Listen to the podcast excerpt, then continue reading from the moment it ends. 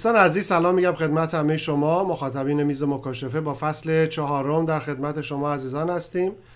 در این سری از نشست ها داریم به بخش مهمی از آموزه های راستین مسیحیت می‌پردازیم. داریم به الوهیت مسیح و خدا بودن عیسی می‌پردازیم. چیزی که امروزه می‌بینیم که در دنیای مسیحیت ایرانی یک مقدار کشفهمی ها و تعالیم غلط وارد شده و از عزیزان برجسته ای از کشیشان و الهیدانان برجسته ای در کلیسای ایرانی دعوت کردیم تا در این نشست ها با ما باشن تا بتونیم از نقطه نظر اونها استفاده کنیم و این آموزه اصلی و آموزه حیاتی که پدران کلیسا روش ایستادن و خیلی مهم و حیاتی هستش برای ایمان مسیحی رو بتونیم به شکل درستی تعلیم بدیم به جامعه مسیحی تا همه بدونیم که عیسی مسیح خداوند هستش و اگر نباشه اساس مسیحیت از بین میره.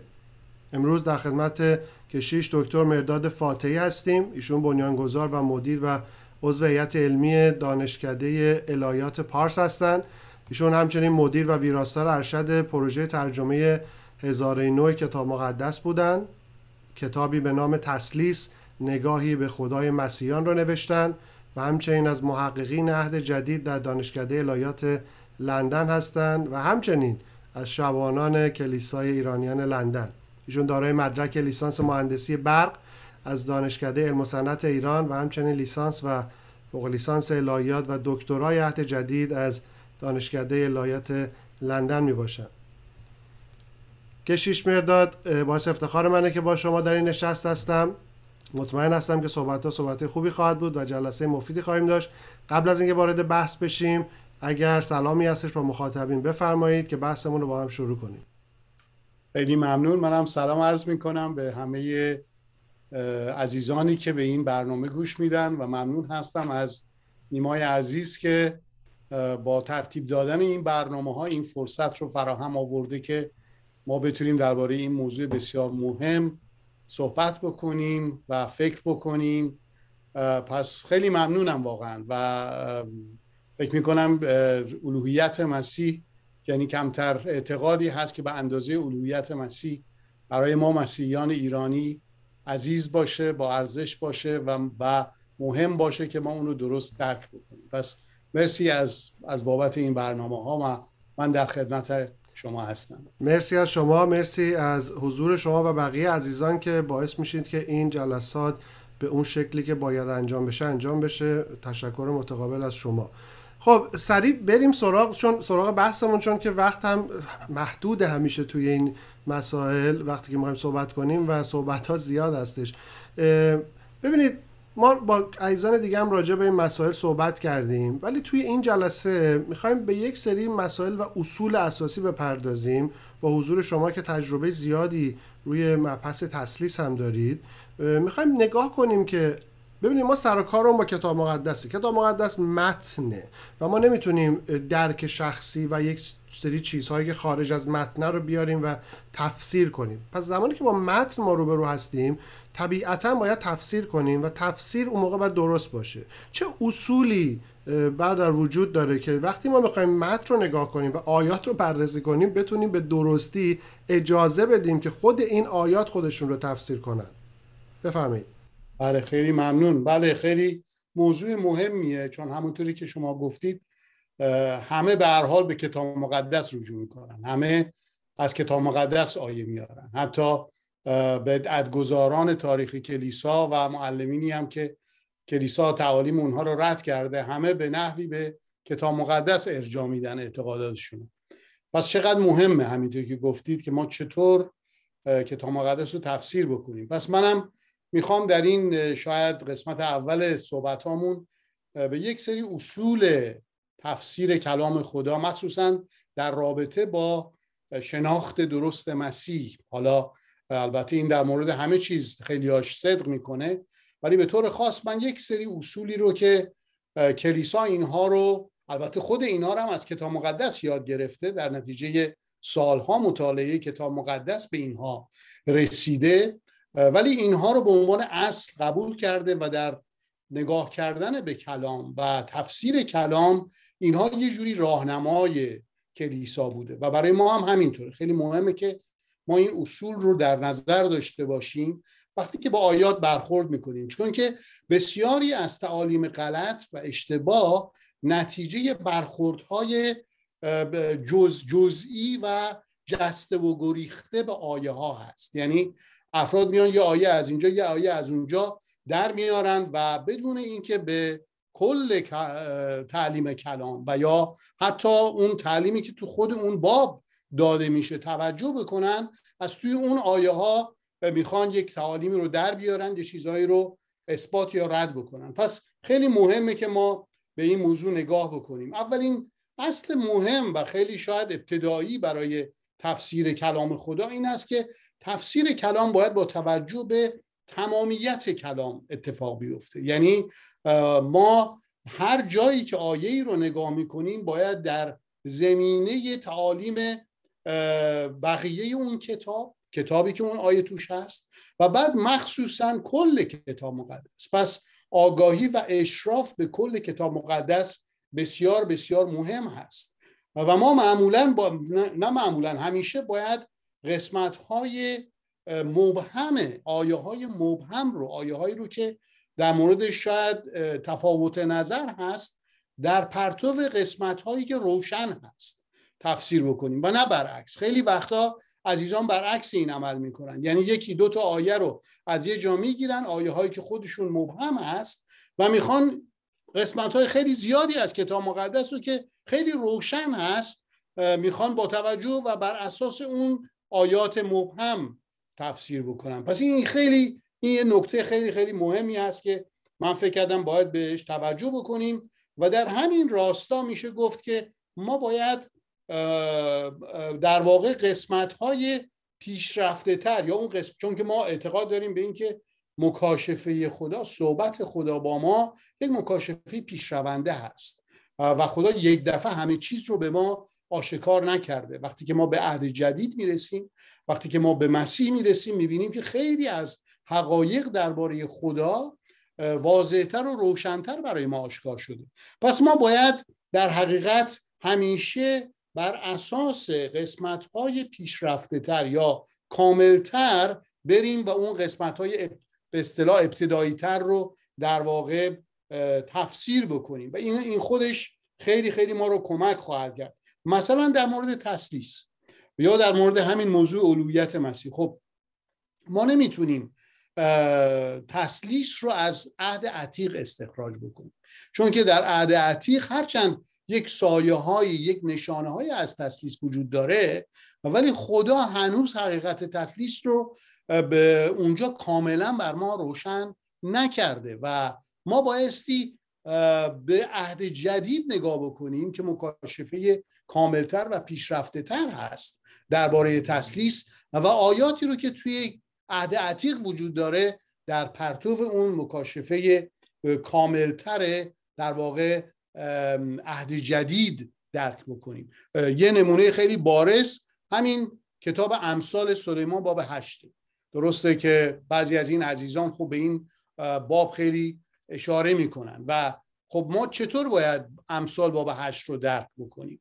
تو خود به باب هشت امثال ابهامات و و قوامز عدیده وجود داره. واقع واقعیتش اینه که در مورد معنی بعضی از کلمات این باب بحث ها وجود داره و همه دربارش ممکنه اتفاق نظر نداشته باشن. ما وقتی که به باب هشت کتاب امثال نزدیک میشیم بایستی با این, این باب رو در پرتو عهد جدید تفسیر کنیم. بایستی در پرتو یوحنا باب یک در پرتو کلیسیان باب یک با اون قسمت هایی که به این باب نظر دارن و در واقع دارن یه جوری تفسیر می‌کنن. پس ما باید از یوحنا یاد بگیریم که امثال رو چطور تفسیر کنیم. هرچند که برعکسش هم صادقه. یعنی امثال باب هشت ما رو کمک می‌کنه که یک مقدار بتونیم یوحنا رو هم درست متوجه بشیم. پس این اولین اصلی بود که من می‌خواستم بهش اشاره بکنم. اصل دومی که به نظرم میاد اینجا بهش اشاره بکنم. این هست که مفسرین کلام مخصوصا پدران کلیسا و کلیسای اولیه بر این باور بودن که تمام کتاب مقدس از جمله عهد عتیق درباره مسیح صحبت می‌کنه. خود عیسی مسیح به ما این رو یاد داد. یعنی خود عیسی مسیح در انجیل یوحنا باب 5 آیه 39 و همینطور آیه 46 میگه که این کتابی که شما موسایی که شما در واقع بهش استناد می‌کنین درباره من صحبت می‌کنه.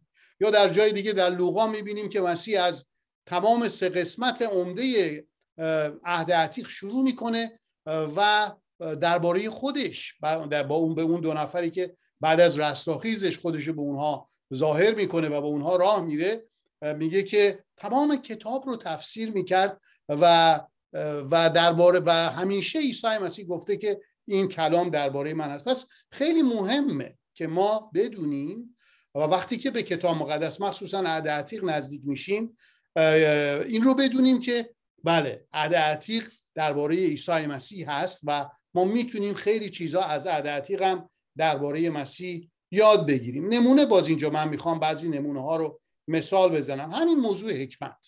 درسته؟ ممکنه یک نفر یا یک مفسری بیاد بگه که نه آقا جان شما دارید از کتاب امثال سلیمان که اینجا داره راجع به حکمت خلاقه خدا که در آفرینش به کار برده شده استفاده می‌کنید و می‌خواد راجع به عیسی مسیح صحبت کنید. اصلا راجع به عیسی مسیح نیستش.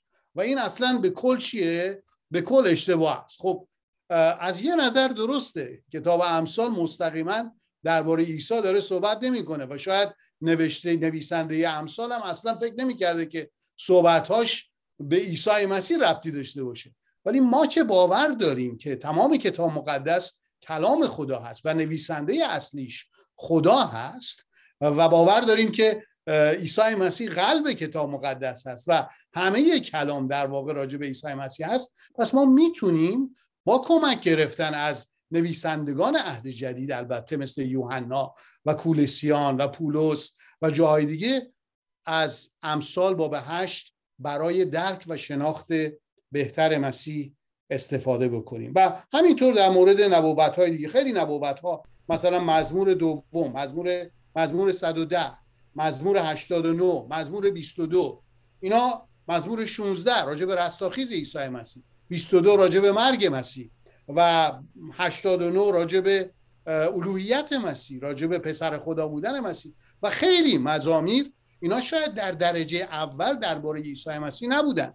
ولی خدایی که این مزامیر رو الهام کرده ما می‌دونیم که در همه اینها سایه ها و نشانه ها و حقایق خیلی مهمی درباره عیسی مسیح وجود داره که ما می‌تونیم به اونها استناد بکنیم. پس چیزی که من توی قسمت اول صحبت شما دریافت کردم اینه که پس ما اگر با متن مقدس روبرو هستیم در عهد عتیق و عهد جدید نمی‌تونیم همینجوری بر اصل یعنی مثلا یه متن عهد جدید رو همون ژان رو همون سیستم رو بیاریم پیاده کنیم روی یک متن عهد چون ژانرهای مختلفی وجود داره سبک نگارشی مختلفی وجود داره. شما حالا به امثال هشت اشاره کردین که اصلا سبک این نگارش یک سبکی که بهش میگن سنا یا اون شعرگونه است که ما در ادبیات فارسی هم داریم که اونجا وقتی حکمت داره راجبش صحبت میشه شما خیلی زیبا گفتیم باید نگاه کنیم به چهار تا فصل قبلش به یه مقدار تو کتاب نگاه کنیم. تو همون هشت فصل اول داره راجب حکمت صحبت می‌کنه و فائل حکمتیه که در خود حالا وقتی ترجمه سپتوجانم نگاه می‌کنیم در یونانی در ترجمه یونانی اهدتی مؤنثه. یعنی این حکمت به شکل مؤنث اومده و لیدی ویزدم معروف هستش هستن که ما راجعش با یکی دیگه از عزیزانم صحبت کردیم. که وقتی نگاه می‌کنیم که این حکمت شخصیت پردازی شده بهش که ما می‌بینیم ژانرهای زیادی داریم. مثلا وقتی که در پیدایش چهار خداوند میگه خون حابیل فریاد زد خب ما متوجه میشیم که این واقعا خون که فریاد نزده. یا اگر مزمور نویس در مزمور 85 میگه رحمت و حقیقت ملاقات کردن یا مثلا عدالت و سلامتی بوسیدن همدیگر ما متوجه میشیم که اینا استعاره است و واقعی نیست. پس نمی‌تونیم تحت لفظی هر چیزی رو تفسیر کنیم. چون همونجور شما اشاره کردین دوستان میان یه آیه رو برمیدارن و تحت لفظی میگن. ببین اینجا داره میگه من به دنیا آمدم. اشارهشون به امثال 822 و اینجا داره میگه مسیح پس مسیح خلق شده. که متاسفانه اینجا ما کل اون سبک و نگارش و ژان رو تفسیر همه اینا رو اصول رو زیر پا گذاشتیم و این ما رو میرسونه به بحثی که فکر کنم خوب باشه که حالا بحث خلقت و خالق و این چیزها هم هستش. اگر حالا فرصت شد راجع به این هم کمی با مخاطبین ما صحبت کنید خوب میشه. بله حتما حتما. من یه چیز دیگرم اینجا حالا در ارتباط با همین صحبتی که شما کردید اشاره بکنم که خیلی مهمه.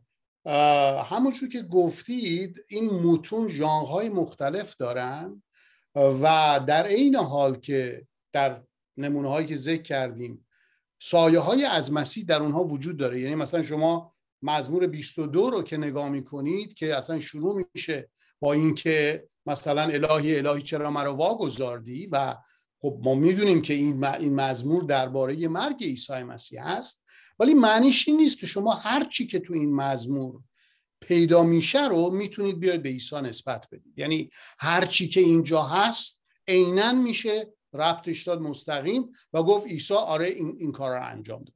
یا همینطور در مورد مثلا فرض بکنید مزمور 89 رو وقتی شما نگاه می‌کنید می‌بینید اونجا درباره پسر خدا بودن مسیح صحبت می‌کنه در واقع داره در با پادشاه درباره مسیح های داوودی پادشاه داوودی رو داره صحبت می‌کنه و اونجا خیلی چیزای دیگه هم میگه. دقت می‌کنی؟ مثلا میگه اگر او گناه بکنه من نمی‌دونم اینطور می‌کنم یا اونطور می‌کنم ولی ولی عهدم رو مثلا با او هیچ وقت از دست نمیدم لغو نمی‌کنم. ولی اینها وقتی میگیم اینجا این مزمور در واقع پیشگویی و پیشبینی درباره مسیح هست که واقعا هم همینطوره واقعا هم هست. معنیش این نیست که شما نگاه کنید به همینطور که گفتی تو تمام این جزئیات بخوای بگی همه اینا پس اینجا آها ببین اینجا بگی که مسیح هم پس گناه می‌کنه و خدا از قبل داره راجع مثلا گناه عیسی نه این مزمور یک جنبه هاییش یک قسمت هاییش ما می‌تونیم به عیسی مسیح و کاری که عیسی مسیح کرد و شخصیت و مقامش نسبت بدیم. پس این نکته خیلی ظریفی بود که شما بهش اشاره کردید و به نظر من خیلی خیلی نکته نکته متینی هستش. خب شما گفتید که درباره بله درباره خلقت درباره فاصله وجودی من می‌خوام یکی از موضوعاتی که از اصول دیگر تفسیر که مخصوصا وقتی که ما به موضوع مسیح نزدیک میشیم در کتاب مقدس. باید این به اصطلاح این اصل تفسیری رو در نظر بگیریم. این هست که و این اصل تفسیری از اعتقاد در حقیقت یک تا پرستی بیرون میاد از از یهودیت در حقیقت بیرون میاد. و مسیحیت هم عینا متحد هست با یهودیت در این باره.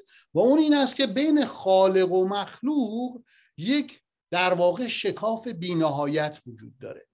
خالق و مخلوق وجودشون اصلا از یک سنخ نیست. یعنی مسیحیت خیلی رو این مسئله پا فشرده. و و یهودیت هم همینطور. یعنی شما بین خالق و مخلوق نمی‌تونید به یک سری سلسله مراتب قائل بشید و در واقع مراتب مثلا خالق بودن یا مراتب مخلوق بودن مراتب الوهیت داشته باشید.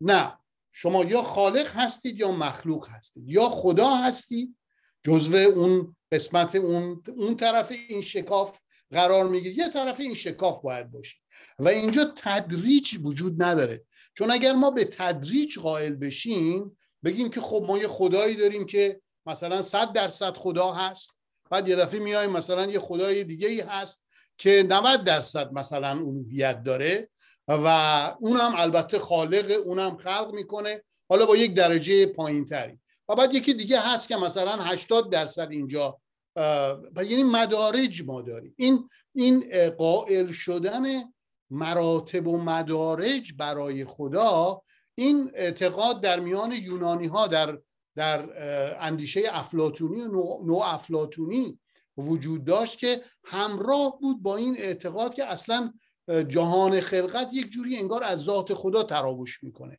انگار که صادر میشه از ذات خدا و در مراحل در واقع نزولی این صدور شما مراتب مختلف موجودات رو دارید که اون در بالاترین حدش مثلا خدای خالق مثلا خدای درجه یک قرار می‌گیره. همینطور مراتب میاد پایین. در اون نازل ترین مرتبهش هم عالم مادی اینجا مثلا قرار می‌گیره. ولی این اعتقاد همیشه از سوی مسیحیت و یهودیت رد شده. به خاطر اینکه در واقع یک نوع چند خدایی است چند خدا باوری هست. یعنی شما در واقع اگر به یه همچین اعتقاد به همچین چیزی اعتقاد داشته باشید در واقع به چند خدا شما قائل هستید. حتی اگر یک وجود شما این وسط قائل بشید که بین خالق و مخلوق یه جایی اون وسط ها هست. یعنی الوهیت داره ولی الوهیتش مثلا به شدت و غلظت اون اصطلاح یهوه مثلا نیستش. خب اینجا شما در واقع یه خدای دیگه این جو وسط آورد یعنی شما در حقیقت این شکاف در حقیقت مطلق این فاصله مطلق فاصله بینهایت بین خالق و مخلوق رو از بین بردید حالا در در نگاه کردن به کلام خدا و در تفسیر کلام خدا درباره عیسی مسیح درباره این موضوعات مثلا نگاه کردن به فرض بکنید همین امثال باب هشتم یا به یوحنا باب یک که درباره کلام کلام درباره لوگوس صحبت می‌کنه و اینکه همه چیز به واسطه لوگوس آفریده شد. در خیلی از این بحث ها انگار که یک چیزی این وسط هم هست. یعنی عزیزان خیلی راحت میگن نه اون هم علویت داره. بله ما هیچ وقت علویت او رو منکر نمیشیم. ولی این چه جور علویتیه که هم علویت داره و هم مخلوقه. یعنی هم خالقه و همه چیز رو اصلا همه چیز اون خلق کرده. یعنی در حقیقت در حقیقت خدا فقط این این یکی رو خلق این خدای دوم رو خلق کرده که الوهیت داره. ولی خب در درجه خیلی نازلتر و بعد این خالق همه موجودات دیگر رو. خب این اصلا اصلا تضاد داره با اصلا اساسی ترین و بنیادی ترین باورهای یکتاپرستی.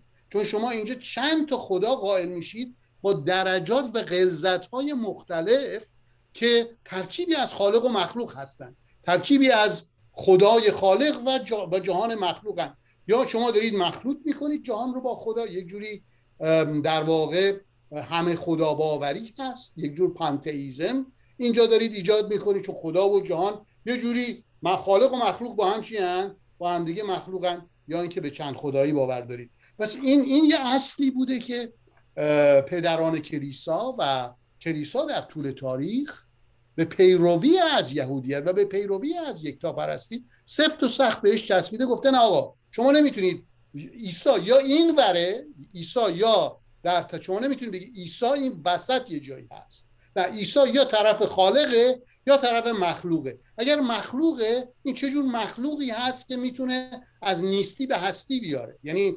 صفاتی به این مخلوق نسبت داده میشه مثل خلق همه چیز چون که یوحنا باب یک به سراحت میگه که همه چیز به واسطه او آفریده شد. میگه به سراحت و چند بار تکرار می‌کنه. میگه از هر آنچه پدید آمد هیچ چیز هیچ چیز بدون او پدیدار, پدیدار نگشت. خب پس همه چیز به واسطه او به وجود اومده و اصلا از هر آنچه که پدید آمده هیچ چیز به این اصلا خودش اولا رد می‌کنه در واقع نظر این نظر رو که بله پس خودش مخلوقه چون اصلا این کاملا خودش برعکس اونه. ولی فرضم اینو بگیریم شما دارید به یک مخلوق به یک مخلوق اینو نسبت می‌دید که همه چیز رو از نیستی به هستی آورده. چون ما اعتقاد داریم به اینکه خلق جهان از نیستی به هستی خدا آورده. خدا فرمان داده و اون به وجود آمده گفت روشنایی شود و روشنایی شد. و اینو شما دارید نسبت بدید به یه مخلوق. و نه فقط این مخلوق خلق کرده بلکه در ابرانیان میگه با کلام نیرومند خودش نگه میداره تمام خلقت رو. درسته؟ یعنی حامل تمام موجودات هست. خب این چه جور مخلوقی هست؟ که حامل تم نه فقط خلق کرده و که نگهدارنده جهان هست. سیانت کننده جهان هست. درسته؟ و این این اصلا کاملا چیه؟ این اصلا کاملا کاملا برخلاف اون چیزایی هست که ما به خدا نسبت میدیم. اینا چیزایی هست هم نیست. و, و به هیچ وجه عقلانی نیست. چطوری می‌تونه یک یک مخلوقی واقعا این خیلی نکته مهمیه شما بهش اشاره می‌کنین چون که حالا شاهدین یهوه این صحبت ها رو می‌کنن اونها یه دلایلی دارن. یک سری رو ما دیدیم که خیلی حالا سواد الهیاتی ندارن یا یونانی نمی‌شناسن که از یوحنا یک یک استفاده می‌کنن. میگن کایث آس انها لوگوس. اینجا چون ثئاس دفنت آرتیکل و حرف تعریف نداره پس داره میگه لوگوس یک خدا بوده. بدون اینکه بدون از زبان یونانی اصلا حرف نکره نداره. یعنی حرف نامعینه مثل یک نداره که بخواد بیاره. و هر کسی که یه مقدار یونانی بدونه نیاز نیست حتما خیلی تبهرم داشته باشه. می‌دونه که اینجا زمانی که ما اسم داریم یعنی لزوما هر اسمی نمی‌خواد حرف تعریف بگیره. اگر فائل در اون فعل گزاره‌ای که داره خودش یعنی به عنوان فاعل اومده در حال گزاره‌ای که اینجا می‌بینیم تو یک یک لوگوس همین طور هستش. این حرف تعریف این مربوط میشه به اون گزاره‌ای که داره در رابطه با این داده میشه. یعنی وقتی میگه که کای ثئاس اینجا حرف تعریف نیست چون فائل ما داریم و در قبل آیه هم بوده و اونا همه حرف تعریف داشته تو یونانی به این هم مربوط میشه. و حالا این هم نمی‌دونن برادر که اگر اگه مشکلشون حرف تعریفه خب یوحنا 20 28 اونجا هاثئاس میده به, به عیسی مسیح. پس اونجا خداست اینجا خدا نیست. یه مقدار هم به نظرم این زبان نشناسی این دوستان باعث شده که یه مقدار مشکل ساز بشه. بله همینطوری که میگی نیما جان اصلا اگر اونجا تئاس حرف تعریف معین داشته باشه معنی اون آیه این میشه معنی اون عبارت این میشه که این لوگوس همون تئوسی هست که توی عبارت قبل بهش اشاره شده. یعنی میگه میگه که لوگوس با خدا بود و اونجا حرف تعریف داره. و اگر بلافاصله بعد اون وقت بخواد به که حرف تعریف بذاره معنی جمله کاملا عوض میشه. یوحنا نمی‌خواد بگه که این لوگوس همون همون خدایی که لوگوس با او بود. خب نه اصلا من اصلا تناقض پیدا می‌کنه. داره راجع به جنس لوگوس صحبت می‌کنه. داره راجع به ماهیت لوگوس صحبت می‌کنه. پس باید اینجا اصلا اصلا نمی‌شد. معنی کاملا عوض می‌شد. من فکر می‌کنم اینجا باز ما باید برسیم به اون قسمت دیگه که تفاوت بین خدا و خداوند هست. و اینکه وقتی که ما میگیم مسیح, مسیح خداست و خداونده منظور چی هست؟ می‌دونی خیلی وقتا ممکنه چون تو فارسی ما معمولا کلمه خدا و خداوند رو به, به طور هم معنی به کار می‌بریم. خیلی راحت فکر می‌کنیم وقتی میگیم عیسی خداونده چون خداوند و خدا یه جوری مترادفه توی فارسی امروز. درسته؟ ما فکر می‌کنیم پس منظورمون همینه. پس اگر میگیم مسیح خداونده یعنی داریم میگیم مسیح خداست. درسته؟ از یه لحاظ بله. چون که خداوند چون که اون خداوندی که ما می‌بینیم توی نوشته های رسولان مثلا پولس آیات زیادی وجود داره که می‌تونیم بهش اشاره بکنیم که این این کوریوسی که خداوندی که بهش اشاره می‌کنه واقعا علویت داره. ولی معنیش اینا هم معنی مترادف نیستن اونطوری که تو فارسی مترادفن. پس ما باید تمایز اینها را از همدیگه تشخیص بدیم و اینجا هم توی یوحنا در حقیقت همینو می‌خواد بگیم یعنی اگر اونجا شما حرف تعریف داشتید در واقع انگار لوگوس و خدا یعنی انگار اینا اصلا چیز میشه اصلا تمایزشون دیگه از هم برداشته میشه ولی اینها از هم متمایزن در عین حال که همزاتن درسته؟ یعنی هم متمایزن از هم دیگه.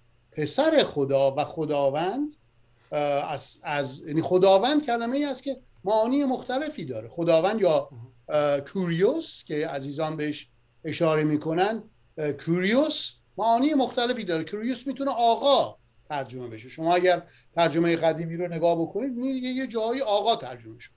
یا کوریوس می‌تونه سرور ترجمه بشه ارباب ترجمه بشه.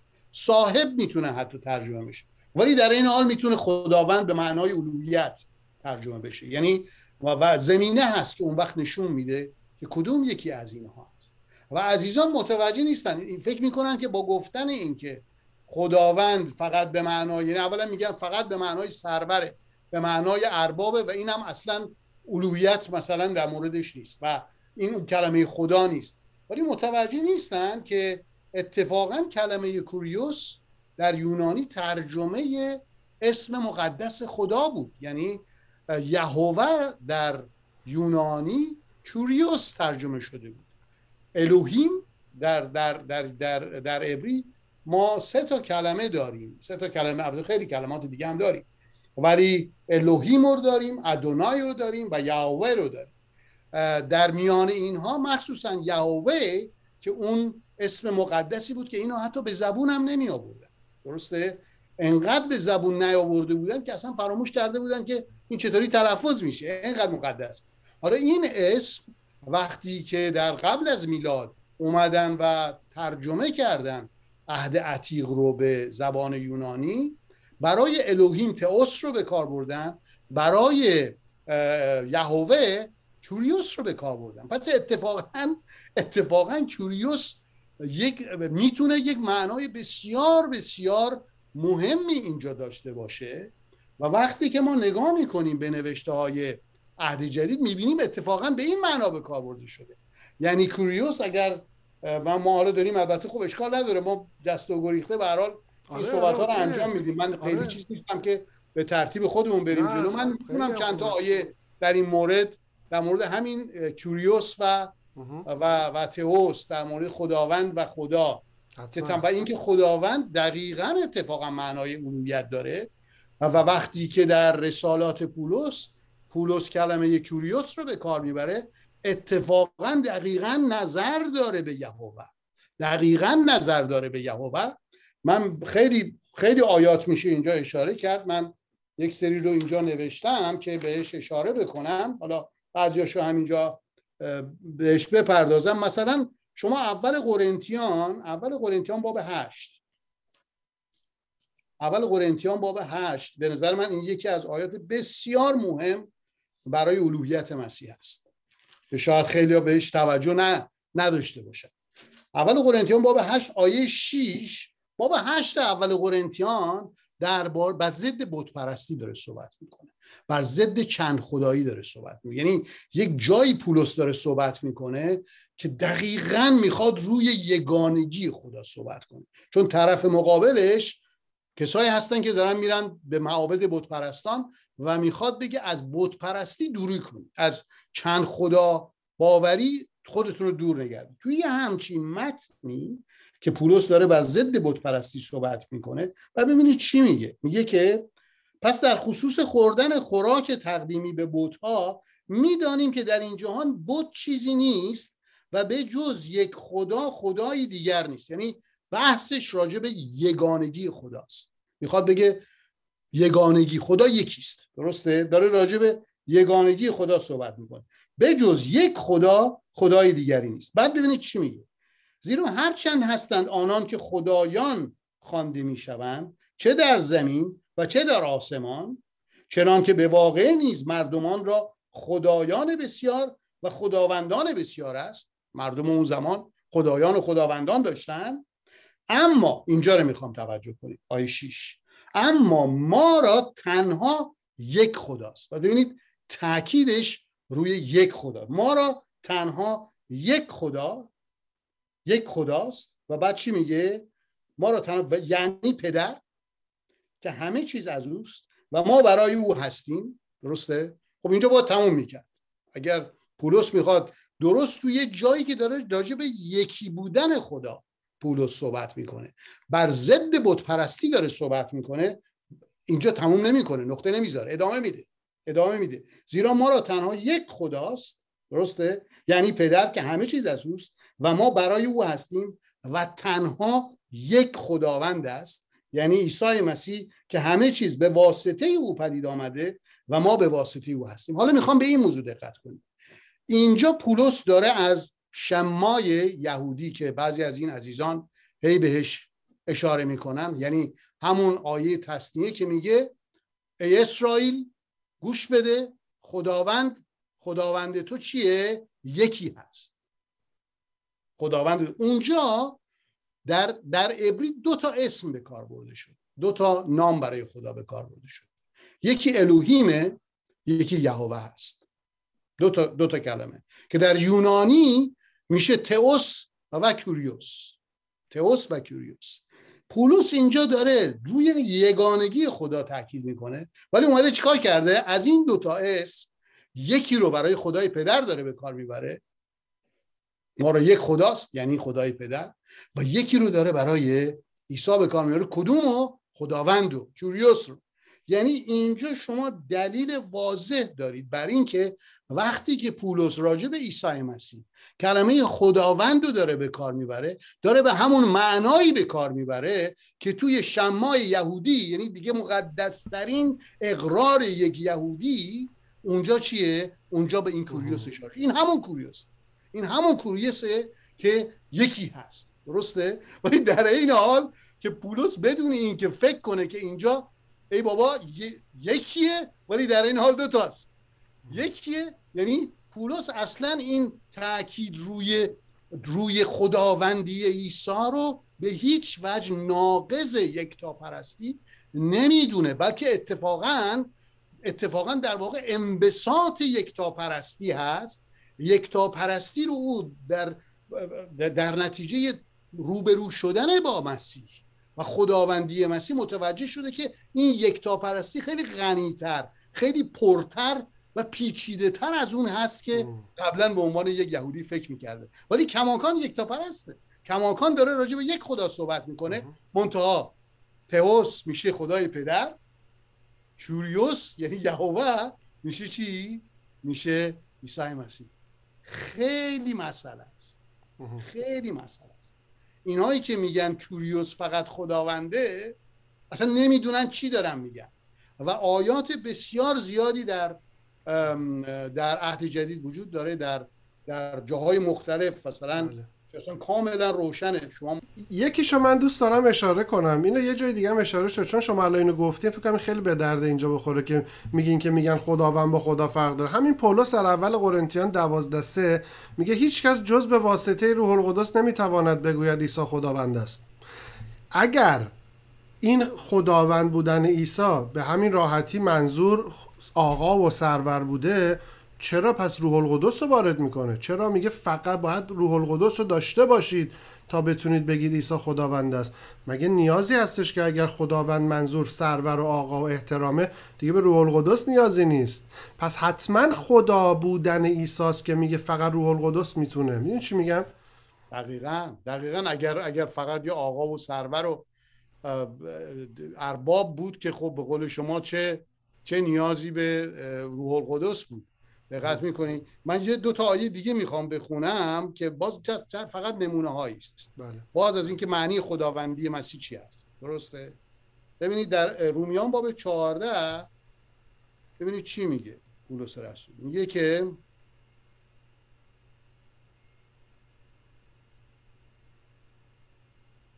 زیرا آیه هفت چهارده آیه هفت و هفت تا نه رو می‌خوام براتون میگه زیرا هیچ یک از ما برای خود زندگی نمی کنیم و هیچ یک از ما برای خود نمی میریم چی, چی, چی داره میگه؟ ما هیچ یعنی یعنی زندگی ما برای چیه؟ برای چیه؟ هیچ یک از ما برای خود زندگی نمی کنیم و هیچ یک از ما برای خود نمی اگر زندگی می کنیم برای خداوند است و اگر میمیریم آن نیز برای خداوند است. پس خواه زندگی کنیم و خواه بمیریم از آن خداوندیم. و بعد ببین چی میگه. مسیح نیز به همین سبب مرد و زنده شد تا خداوند زندگان و مردگان باشد. این چه جور خداوندیه؟ خداوندیه که ما زندگی می‌کنیم براش نه فقط زندگی می‌کنیم بلکه شهدای مسیحی برای این خداوند جانشون رو دادن. این این خداوند یه ارباب و سرور و این خداوند تو این متن چیزی جز یهوه خداوند یهودیت نیست. چون شما راجع به هیچ چیز دیگه نمی‌تونید اینی که پولس میگه بگید و پولس توی متنی که علنا راجع به مسیحه راجع به خداوندی مسیح خودش میگه مسیح مرد و زنده شد تا خداوند زندگان و مردگان باشه. یعنی درست داره راجع به همین آیات قبل صحبت می‌کنه. نمی‌تونه کسی بگه نه اینجا منظورش از خداوند مثلا خدای پدر هست یا مثلا خدا هست. منظور مسیح نه مسیحه. ولی ما برای او میمیریم و برای او زندگی می‌کنیم. اصلا تمام زندگی ما برای او هست. این این اصلا برای وجودی غیر از خدا کفر محض بله. این کفر این, خ... این برخلاف هر گونه دیانته برخلاف هر گونه خداپرستیه. یه کسی بگه من برای یک مخلوق ولو مخلوق بسیار بالا مقام من برای او زندگی می‌کنم و برای او میمیرم. هاشا همچین او رو میپرستم و او رو مثل خدا و همه اینها. میگه مستقیم خیلی جاها اشاره نشده به خدا بودن عیسی ولی غیر مستقیم پره. در عهد جدید که همونطور که شما دارین اشاره می‌کنید اگر ما با دقت بتونیم نگاه کنیم می‌بینیم که با صدای بلند خود عیسی مسیح شاگردانش کارهای او دارن نشون میدن که او خدا هستش و جای خدا رو گرفته اساسا. یعنی شما تو صحبت قبلیتون گفتین اون قوام جهان در دستشه. چه کسی جز خدا می‌تونه چنین کاری رو بکنه؟ دقیقا. یعنی شما نگاه می‌کنید برای همینه که به عنوان اصل تفسیری وقتی که میگیم ما با تمام کتاب مقدس رو نگاه کنیم. یعنی اینکه شما اگر رسالات پولس رو نگاه کنید قدم به قدم نگاه کنید ببینید به مسیح به عنوان خداوند چی داره نسبت داده میشه. چی داره نسبت داده میشه؟ و بعد از خودتون بپرسید این این چگونه وجودی است که دارای این خصوصیات هست؟ این چگونه وجودی است آیا این می‌تونه یه مخلوق باشه؟ آیا این می‌تونه واقعا یک انسان باشه یا حتی یک یک مخلوق بالا مقامی که ولی ولی یا نخستاده باشه. راجب نخستاده چی؟ چون وقت خیلی سریع گذشت و صحبت خیلی شیرین بود. چون می‌دونم که راجب نخستاده یا نخستاده هم خیلی صحبت ها می‌کنن و این رو دوباره یک چیزی برداشت کردن که ببین نخستاده اینجا یعنی ترتیب تولد بهش میدن. یعنی میگن چون اینجا گفته نخستاده حتما اولین مخلوق بوده اشاره. بله در مورد نخستاده اولین چیزی که بایستی بدونیم اینه که کلمه نخستاده پروتوتوکوس کلمه ای هست که معانی مختلف داره و هیچ شکی توش نیست و این چیز عجیبی نیست. یعنی کسی نمی‌تونه بند کنه بگه که نه شما می‌خواید بازی با کلمات بکنید. نه ما تو فارسی میگیم شیر می‌تونه شیر درنده باشه میشه شیر خوردنی باشه میشه نمی‌دونم شیر دستشویی باشه. دقت می‌کنید؟ یعنی این یک پدیده ای که در همه زبان ها وجود داره. حالا پروتوتوکوس در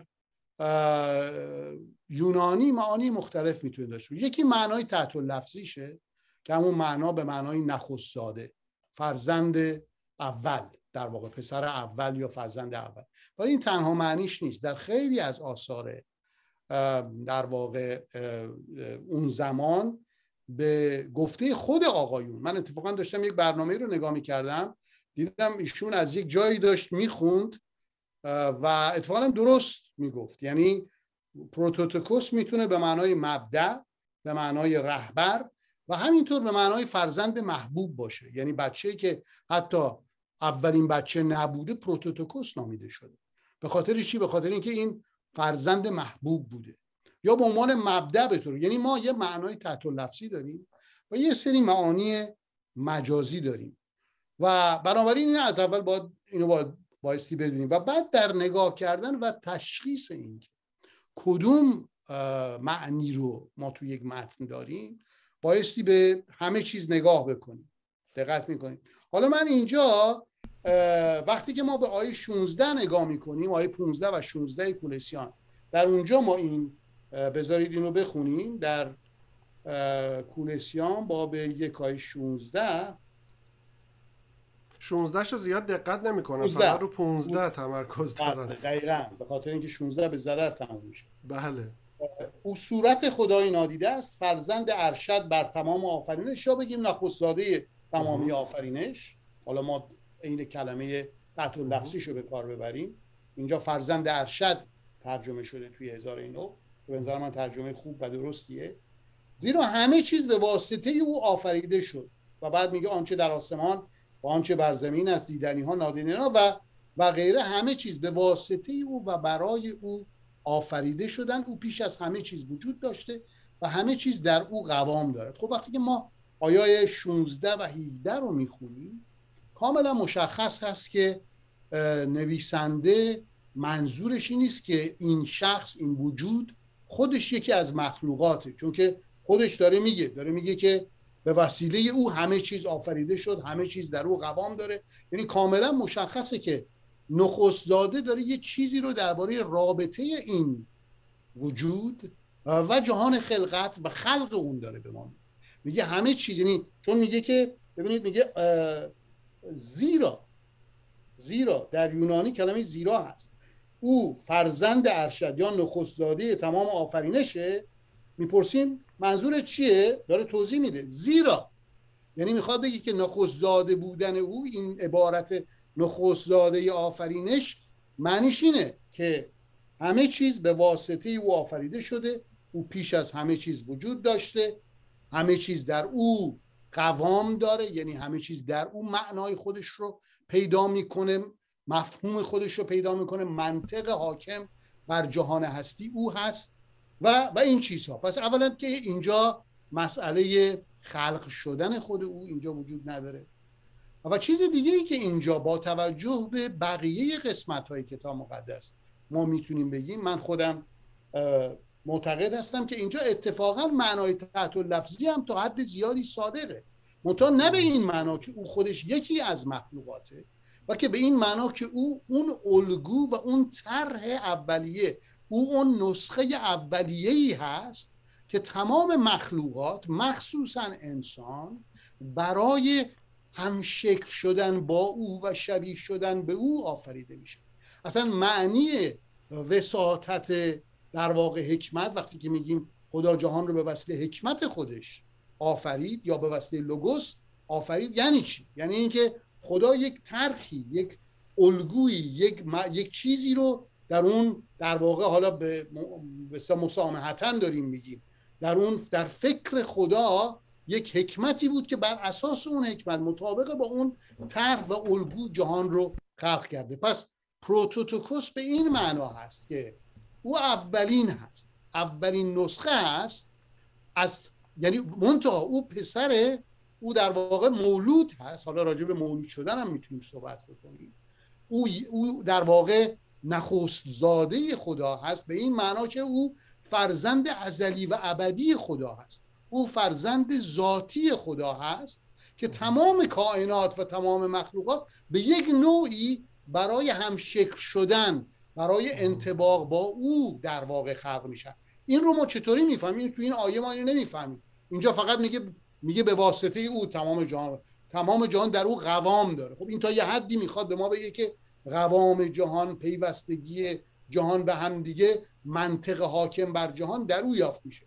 ولی باز کاملا روشن نیست. ولی وقتی که ما بقیه قسمت های کلام خدا رو می‌کنیم و می‌بینیم که مثلا صحبت از مسیح به عنوان نخست داده از برادران بسیار است میگه که او, او ما رو برگزید تا به, به شکل پسرش دراییم هم شکل پسرش شویم. خدا در یک پسر یگانه ای دارد. خدا پسر یگانه ای دارد که یوحنا میگه در آغوش پدر است که از ازل با پدر هست. میگه اونجا با پدر بود با خدا بود و خدا بود و همزات با خدا بود.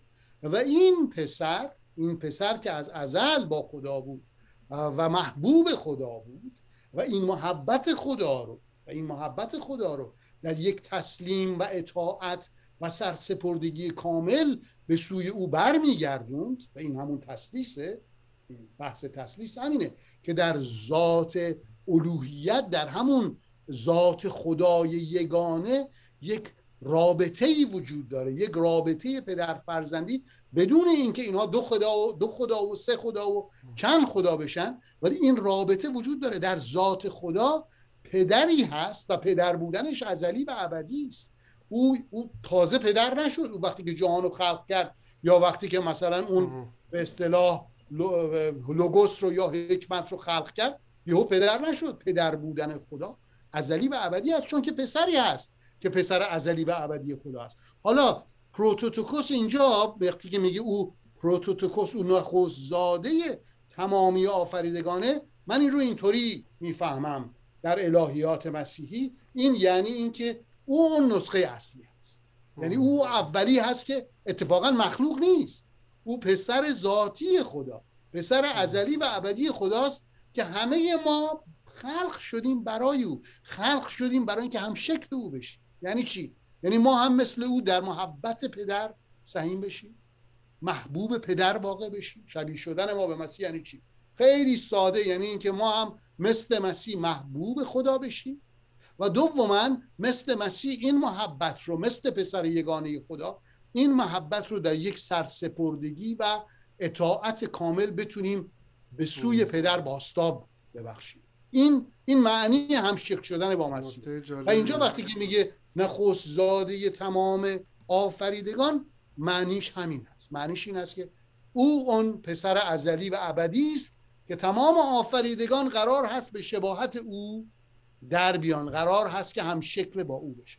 تو قسمت اولش هم میگه او صورت خدای نادیده است و ما به شباهت خدا خلق شدیم سقوط کردیم تا دوباره به شباهت خدا. یعنی توی این تفسیر شما این قسمت اول آیم جالبه که یعنی او صورت خدای نادیده ای که ما وقتی که او رو به عنوان فرزند ارشاد نگاه می‌کنیم می‌تونیم به سمت شباهت او بریم. آفرین آفرین. این, و, این به خیلی چیزهای دیگه هم رفت پیدا می‌کنه که عزیزان گاهی وقتا متوجه نمیشن. مثلا مثلا این که مثلا من یه جایی اینو شنیدم که گفته می‌شد خب اگر چون پسر در پدر است و پدر در پسر و این یعنی اینکه او الوهیت داره پس اونجا مسیح درباره ما هم میگه. درسته؟ خب بله درباره ما هم میگه. درباره ما هم گفته شده که ما فرزندان خدا هستیم. درباره ما هم گفته میشه که ما پسران خدا و خیلی چیزا. چرا؟ بخاطر اینکه ما خلق شدیم که هم شکل او بشیم. این معنیش نیست که ما و او یکی هستیم. ما قوام جهان رو ما ما قوام جهان نیستیم. ما بله. کائنات رو نگه نمیداریم. ما پسر ازلی و ابدی خدا نیستیم. نه. ولی ما به طور اشتقاقی ما در اتحاد با او ما به فیض او شبیه او قراره بشیم. و به همین خاطره که بله در پدر بودن او و پدر در او بودن با این رابطه ای که ما حالا برقرار می‌کنیم زمین تو آسمان فرق می‌کنه. رابطه ما رابطه فیضه. رابطه ما رابطه است که در اتحاد با مسیح ما ازش برخوردار میشیم. او اصل مطلبه. او نسخه اصلیه. ما یک ما یک کپی کم رنگی از او میشیم. پس پس در حقیقت اینجا ما بایست این همه خیلی صحبت های این چنینی رو ما بایستی همه رو در این راستا بفهمیم که او اصل ما کپی هستیم. خب خیلی ممنون. خیلی صحبت های مفیدی بود. مطمئنا صحبت های بیشتری میشه کرد. پس چیزی که توی این شما بهش بیشتر من دیدم اشاره کردیم بود که متن رو باید با دقت بخونیم. اصولی هستش که باید رعایت بشه.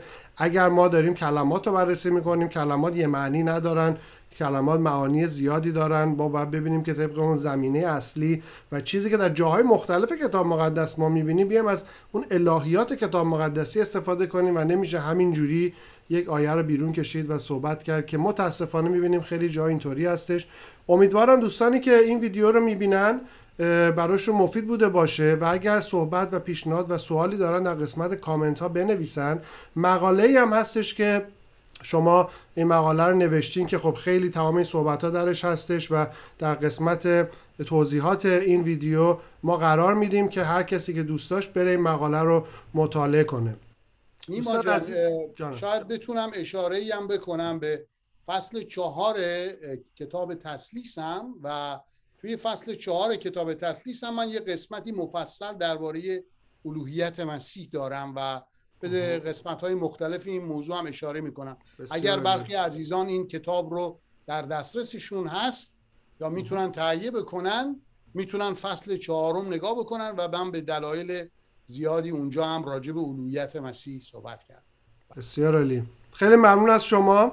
به خاطر وقتی که به ما دادید امیدوارم بازم بتونیم بیشتر راجع به مسائل صحبت کنیم. خیلی ممنون نیما جان برای این برنامه خوبت و امیدوارم که واقعا خیلی از مردم گوش بدن و بتونن واقعا چیزهای خوب یاد بگیرن. درست تعلیم درست رو یاد بگیرن. می‌دونم افراد خوب دیگه ای هم تو برنامه هستن. دعای من این هست که واقعا نتیجه خیلی خیلی خوبی از این برنامه ها به دست بیاد. خیلی متشکرم. مرسی از وقتی گذاشتین دوستان.